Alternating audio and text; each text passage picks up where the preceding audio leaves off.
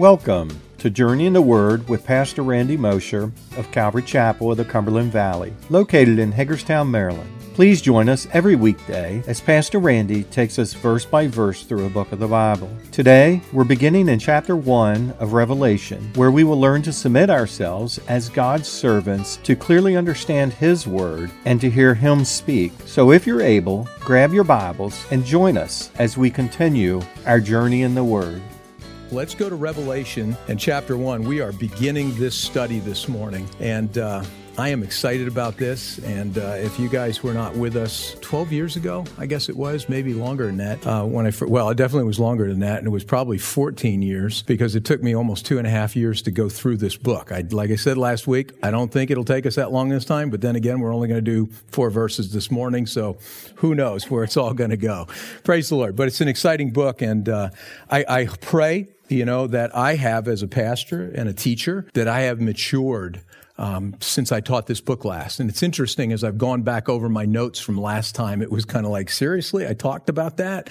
You know, not that there was anything wrong that was taught, but there was so much in that as I looked at my notes that was just kind of for me and not necessarily for you guys, and some things that may not have really made a difference on where this book goes. And the one thing I really want to come through in this is what this book is saying, not what what I'm saying. I want what this what God has given to us in this book to speak to your hearts. And so that's my prayer, and I hope that however long it takes us, that you'll be joining me in prayer for this, uh, that this would happen, because this is, as we'll discover this morning, the one book of Scripture that promises a blessing to us. And so I don't want to detract from that blessing in any way, and I want you to be a blessed people.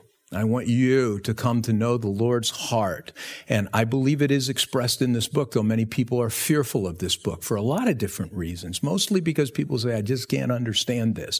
Well, we're going to talk about that a little bit this morning, because I think by the time we get finished, you're going to say this book was not nearly as difficult to understand as I thought it was. I think you're also going to say that this was a book that held more practical implications for my life now than I ever imagined was contained in its pages. And so as we come to it this morning, let's come to it with an open heart. Let's begin reading this morning in verse one. We'll read this to give us some context, and then we'll pick up in verse one in the teaching. The revelation of Jesus Christ, which God gave him to show his servants, things which must shortly take place. And he sent and signified it by his angel to his servant John, who bore witness to the word of God and to the testimony of Jesus Christ, to all things that he saw. Blessed is he who reads, and those who hear the words of this prophecy, and keep those things which are written in it, for the time is near. John, to the seven churches which are in Asia, grace to you and peace from him who is, and who was, and who is to come, and from the seven spirits who are before his throne, and from Jesus Christ, the faithful witness, the firstborn from the dead, and the ruler over the kings of the earth, to him who loved us and washed us from our sins in his own blood. Can I repeat that again?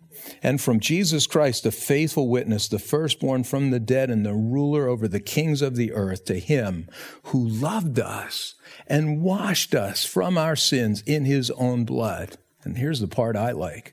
And has made us kings and priests to his God and Father. To him be glory and dominion forever and ever. Amen. Behold, he is coming with the clouds, and every eye will see him, even they who pierced him, and all the tribes of the earth will mourn because of him. Even so, amen. I am the Alpha and the Omega, the beginning and the end, says the Lord, who is, and who was, and who is to come, the Almighty. The revelation of Jesus Christ, verse one tells us, which God gave him to show his servants things which must shortly take place, and he sent and signified it by his angel to his servant John. Interesting. Interesting. The revelation of Jesus Christ.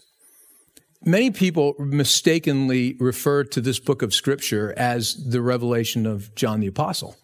In fact, some translations of Bibles have it listed that way. Some commentaries reinforce it by listing it as the revelation of Saint John the Apostle. But this is not the revelation of the Apostle. It's not the revelation of John. It's the revelation of who? Jesus. And that's essential for us to understand as we begin this study of this book, that we realize what's contained in these pages is not the revelation of any man, but it's the revelation of Jesus Christ, the divine Son of God himself. And it's a revelation that's been given to him by the Father alone. It's Jesus' revelation in a number of ways. First of all, it's Jesus' revelation in the sense that it belongs to him. It belongs to him, and, and he is the one who is doing the revealing to us. The Father gave the revelation to Jesus, who then gave the revelation that he was given by the Father to John, who in turn is giving it to us, but it all goes back to Jesus Christ. He alone is the revealer of the truths that are contained in this book of Scripture. Secondly, it's also his revelation in the sense that he is the one who's being revealed in the pages of this book. He's the one who's being revealed. Despite all of the spectacular array of events that we're going to study, these supernatural things that, that God says will be taking place in our world, the, the coming of different events, the judgments that will befall this earth, the rise of Antichrist, and then later the establishment of Christ's kingdom on this earth, and eventually the new heavens and new earth that are described in this. Despite all of these things, Jesus himself will ultimately be the real focus. And everything that's taking place that's described to us in this book is all revolving around him. It's the revelation of how he, Jesus, will finish his work in this world as he brings everything to its final and perfect conclusion. It is a perfect conclusion that Jesus is about to bring.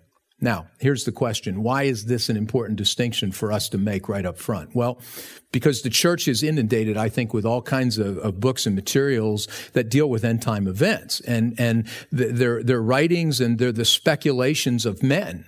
Uh, and, and I'm not saying they're wrong, but I mean, think about it. There's, there's tons of things that you can read, tons of things that you can study, tons of things that you can watch and listen to.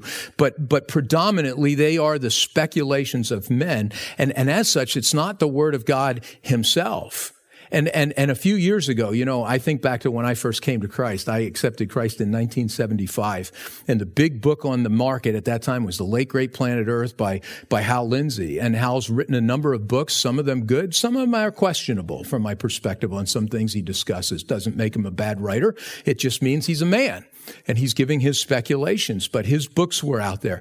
And then it was the Left Behind series by Tim LaHaye, that book and, and film series. And now it's books by guys like Jonathan Cahn and, and others speculating on events taking place in our world and where it's going to fit into the unfolding of prophecy. And, and tomorrow, should the Lord delay, it's going to be others. It's going to be others, because the bookshelves are filled with them in many cases, all with the intent of revealing, helping us understand what's happening prophetically. And again, it's not that I think that all of these things are wrong. Some of them are. Some of them's just bad theology right from the start. But, you know, it's not that they are all bad theology. It's not that they're all unhelpful. They can be very helpful to us.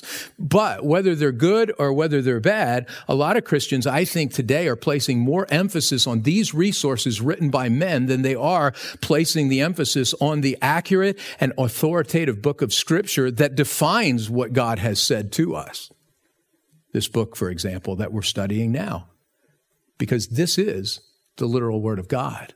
Those things are not, and we can't confuse the two. And sometimes I think what we do is we subtly mistake, and, and, and we come to see these materials, these books, these resources as being on par with this divinely written book which God has given to us, but they're not on par with it. They're not on par with it. And, and, and it's a mistake to see it that way. This is nothing, this is not, but the books, I should have a book in my hand up here, but those books are nothing more than man's perspective on things. And it's essential that we realize that there's only one true authoritative source that gives us the accurate understanding of the prophetic future. It's only the revelation of Jesus Christ that, that's perfectly and, and, and written and, and perfectly reveals God's plans to us, because it is only the resource that he has given to us as his people that comes from his own mouth. And as such, it needs to be our primary source of prophetic revelation, not these other things. In fact, we should be evaluating these other things against this word that God has given to us and not the other way around. So here's my admonition to you. Enjoy the other stuff. Enjoy the other stuff. There's a lot of great reading out there, but keep the other stuff in perspective and make the book of Revelation your, your foundation for understanding the prophetic future. Everything you need to know is contained in the pages of this particular book of Scripture. Everything you need to know, not everything that you want to know. You know, and that's sometimes the problem for us and why we go to the speculations of men, because there are things we want to know, things and ideas we want to have a clear picture of how it's all going to unfold. You know what? God has given us everything that we need to know, and and He'll reveal more as time goes by, but even when it's fully revealed, until we stand in His presence, we're not going to fully appreciate or understand everything that He's been doing, but He's giving us everything we need to know in this book of Scripture, and it needs to be our primary reference against which all of these other sources of revelation are measured. Now, one other thing I want to caution you on, and people say it all the time, I used to do it too, this is not the book of Revelations with an S on the end. It is the book of Revelation, okay? I'm sorry, I don't pick at little linguistic things, but I am a nitpick on this one because it's exactly as it's given. It is the book of Revelation. And so keep that in mind. But even the word revelation, now I want you to think about this for a minute. Even the, the word itself, revelation, communicates something to us that's very important. What it communicates to us is God's desire to give us the understanding that we need about these things that have to do with the future. It's, it, it communicates it. And here's why. The word revelation actually comes from a Greek word that we would derive our English word apocalypse from. I can never say the Greek word, but apocalypsis, I believe it's pronounced. But that's the word from which revelation is derived. We derive our English word apocalypse from that. Now, when we hear the word apocalypse, what comes to mind? Really dark and foreboding things, right? But the actual meaning of the word in the Greek isn't as dark as we perceive it when we look at an English translation of it, because Because all it means in the Greek is simply the revealing or the unveiling, the revealing of the unveiling. And that's exactly what this book is about. That's exactly what the book of Revelation is about. It is about revealing and unveiling God's final plans for this planet and for humankind. It is the culmination of His plan of redemption, yet it deals with judgment, but judgment still must befall this world, but it still ultimately has to do with the end end of His plan of redemption for us and for the planet and for all that God wants to do. And so it is about revealing and unveiling those things. It's a book that He's given to us to reveal and unveil everything that He wants to, that He wants us to know, everything that you and I need to know about the completion of His plan for human history in regard to both judgment and redemption. And this book, if you think about it, is kind of like a door. It's kind of like a door that He wants to open for us so that we can look in and we can see all that He has planned. Now, this is a different perspective than a lot of people have when they think of the book of Revelation. A lot of people come to view this book as deeply mysterious and hard to understand, and,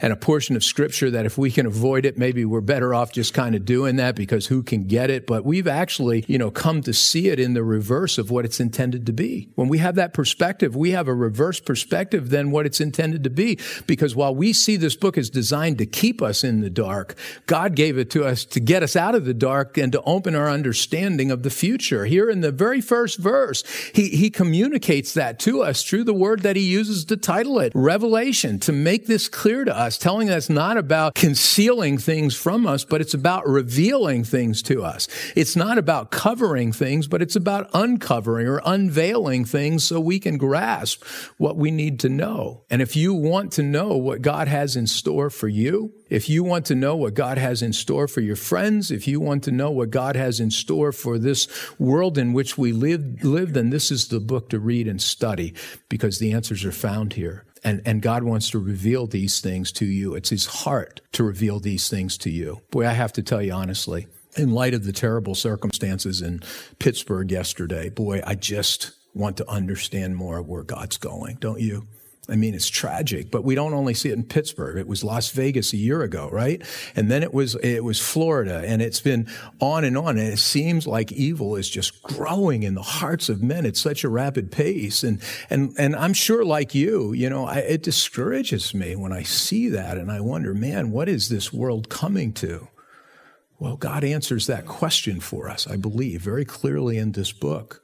You know, and, and unfortunately, because people don't study this book, they, they create all kinds of theologies that have this idea that somehow man is basically good and man's going to create a better world and somehow God's going to work through men to make things better in this world. But we see the opposite happening out there. You know what I want? I want a correct biblical understanding of what it is God is doing.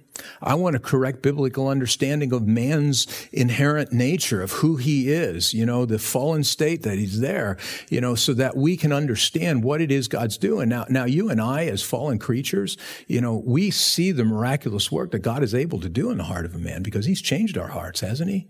He's changed us, and we're not who we once were. So we know that God can work, but what about the evil around us? What about the stuff we see going on in the intrigues within governments and nations and all of these things? Well, better than any book, I think those questions get answered in here. So God's not trying to hide anything. He's trying to get us to understand it, but he also wants to, us to understand it from his perspective and not ours. Amen? So then he says also in that verse, look again at verse one, the revelation of Jesus Christ, which God gave him to show his servants. So in this first verse, not only are we told who, who, who owns this revelation, but in this first verse, he also tells us who this revelation is intended for. Now you'll note that he doesn't bring John up yet.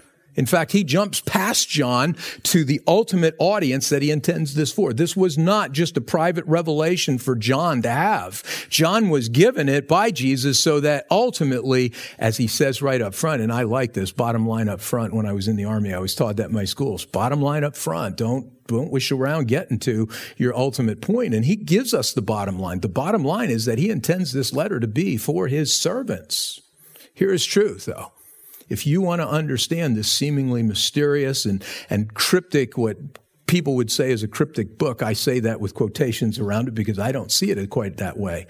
But if you want to understand and, and, and see these things that are in here, I think he's telling us how that is possible. You have to be a servant. You have to be his servant. The, the word in the in the Greek is the word doulos for servant, and it's it's rich in meaning. It's it's a word that literally means bondslave or bondservant, and we've talked about that before. It's the same word that the Apostle Paul and the other New Testament writers use in regard to their relationship with Jesus Christ. We heard it a lot. In fact, when we were in Philippians, it, he Paul opened with that, and I talked some about that, but Paul constantly would say, Paul, a bondservant of Jesus Christ. In other words, paulēdoulos in the Greek, and it's the same word being used here. Now, again, just as a refresher, what is a bondservant or a bondslave? Well, Exodus twenty-one, you can read it on your own, but Exodus twenty-one gives a provision in the law, in the Old Testament law, where a slave who is a slave to a master, when, when he served for six years, he was set free. However, he was permitted, if he chose, if he or she chose, to remain a slave. But if they did so, they did so voluntarily. They would go to their master, and there could be a lot of reasons. It may be that their family was still slaves. They were still there. Maybe he liked serving his master, and he just wanted to stay with that master. He then had the opportunity to go to the master and to say, I would like to voluntarily make myself your slave. And then the, the master would take him, and he would take him to what it said was to the door, and he'd take an awl, which is just kind of a pointy device, and he would pierce his ear and put a ring in the ear, which would then identify him as a voluntary. And again, remember, this was a willful act. He wasn't being forced to do this. It was a voluntary act that he would undertake with his master, but that ring would identify in his ear, would identify that he has just made himself a slave, and not a slave temporarily, but now a slave permanently. And he would serve that master for the rest of his life. And as we look at that, what a beautiful picture it is of Jesus. Because ultimately, he became one of the greatest bondslaves in Scripture, right? He came to serve us, but really, he made himself a bondslave to whom? To the Father who sent him to do the work of redemption. And like the bondslave, Jesus was taken to the wood, right? In the case of the bondservant in the Old Testament, it was the wood door, but in Jesus' case, it was the wood of the cross. And there he was pierced, not his ear, but his hands and his feet were pierced for us. And he made himself a slave. He made himself a bondslave, but the picture is even greater because it depicts for us what we're to willingly make ourselves to Jesus, what we're to willingly make ourselves to Jesus. We aren't called just to be his followers. The ideals of Scripture are that we would all come to this place where we would in our in our lives make ourselves his bondslaves, that we would allow ourselves to voluntarily become his slaves, not just for a day, you know, but for a lifetime, for a lifetime. Now, maybe that's why so many of the people who read the book of Revelation have a hard time understanding what it says. And there's lots of other reasons, but it's certainly uh, one worth considering because even though there are a lot of followers of Jesus in the body of Christ, there are many who really have never made themselves the doulos of God. They've never made themselves his bond slaves. And here he clearly tells us that it is to his doulos, it is to his bondservants that he promises revelation and understanding. It is to his servants that this book is being given so that they can understand the things to come. So if you have a hard time with this book, maybe you need to, to go to start one and take a look at whether or not you've really made yourself a bondslave of Christ. If you've made yourself that, remember, Jesus said in Matthew chapter six and verse twenty-four that we have a choice to make in this life. We have a choice before us, telling us that we can choose between two masters. He says in Matthew six twenty-four, no one can serve two masters, for either he will hate the one and love the other, or else he will be loyal to the one and despise the other. And then he adds this, he says, and, and you cannot serve God and mammon. Now, Jesus, of course, is talking about material things. You know, mammon was the god of material wealth. But really, what, what we serve when we serve mammon is what? We're serving ourselves. And Jesus is saying, here's the contrast. You can either serve God or you can serve yourself. I believe there are many people in the body of Christ today who are serving themselves. They're following Jesus, but they're serving themselves. They're not serving him. So we must choose, Jesus said, we must choose to serve the things that appe- uh, please our flesh, that, that appeal to our flesh, mammon, material wealth, materialistic things, fleshly pleasures. Or secondly, we must choose to serve God. But Jesus says we can't serve both. We can't do it. We can't serve ourselves and we can't serve God at the same time because it doesn't work when we try to do this. It just creates this watered down form of spirituality, this watered down form of Christianity. Christianity. And when he uses the word serve in that verse here in Matthew six twenty-four, that same word that he's using is, is the verb form of this same word doulos. It literally means those who become slaves to some base power, who yield to or give themselves up to someone or something. That's what he's saying when he says you can't serve mammon, you can't serve these things. It, it, it, he's saying that you're making your slave to something base, and quite literally the implication is that of bringing oneself into complete subjection to that thing that you're serving. Now, in contrast, the word that he uses for master in that verse is the Greek word kurios, and kurios is a word that denotes complete ownership. Complete ownership. So when Jesus says that we can't serve two masters, he's literally saying that we can't be a slave to or yield ourselves in subjection to two different owners, because the one that we yield ourselves is the one we're going to end up being in submission to. Now, I think it's a truly powerful statement when you think about it. It's a truly powerful statement that Jesus is making, but to understand the full implications, you now also have to understand the cultural implications of slavery in the ancient world. The slave in the ancient world wasn't a person, but they, they were a thing. They were a thing. They, he or she, they had no rights. He, his or her master owned and possessed them completely, just as they possessed any other material thing. And as such, they could do whatever they liked with them, and they were nothing more than living property, a living possession, a living tool to be used by their masters for his or her purposes. A slave in that world had had no time that belonged to him or her. Their, their time belonged to their master. Every moment of their every day of every moment of their life belonged to their master, and and and he or she was always at his master's disposal to do as he commanded twenty-four seven. And Jesus is saying here in this verse in Matthew that this is to be our relationship with God if we choose to serve him. He He's to be our master, our kurios, and we're to serve him not as an ordinary slave, but as a slave, as a doulos, as a bondservant, as a bondslave, as a slave by choice would serve his or her master. We're to make ourselves Jesus's property completely. We're to make ourselves his property unreservedly. In that relationship as his bond slaves, we're to exist only to serve his purposes, no rights of our own, just living tools in the hands to, in his hands to be used as he sees fit, living every moment of our lives just for him, just for him, living our time. You know, every ounce of our time, twenty-four seven, is given to him, that we're available to him as he would call us. No time being set aside for ourselves, because we're just slaves. Now, now, please understand what I'm saying here. I'm not saying that there isn't time that he will give back to you for you to use as you see fit. I praise the Lord for the time he gives me in the day to play my PlayStation football games Because I love playing my PlayStation football games until the computer cheats and tries to beat me. And then I just change the settings and it works great. You get it. But what I'm saying is it's not, I'm not, I'm not, this is not a message like some give that say, look, every second of your day must be on thoughts on Jesus. No, but what I am saying is the idea of a bondslave is that every second of your day you're available to Jesus.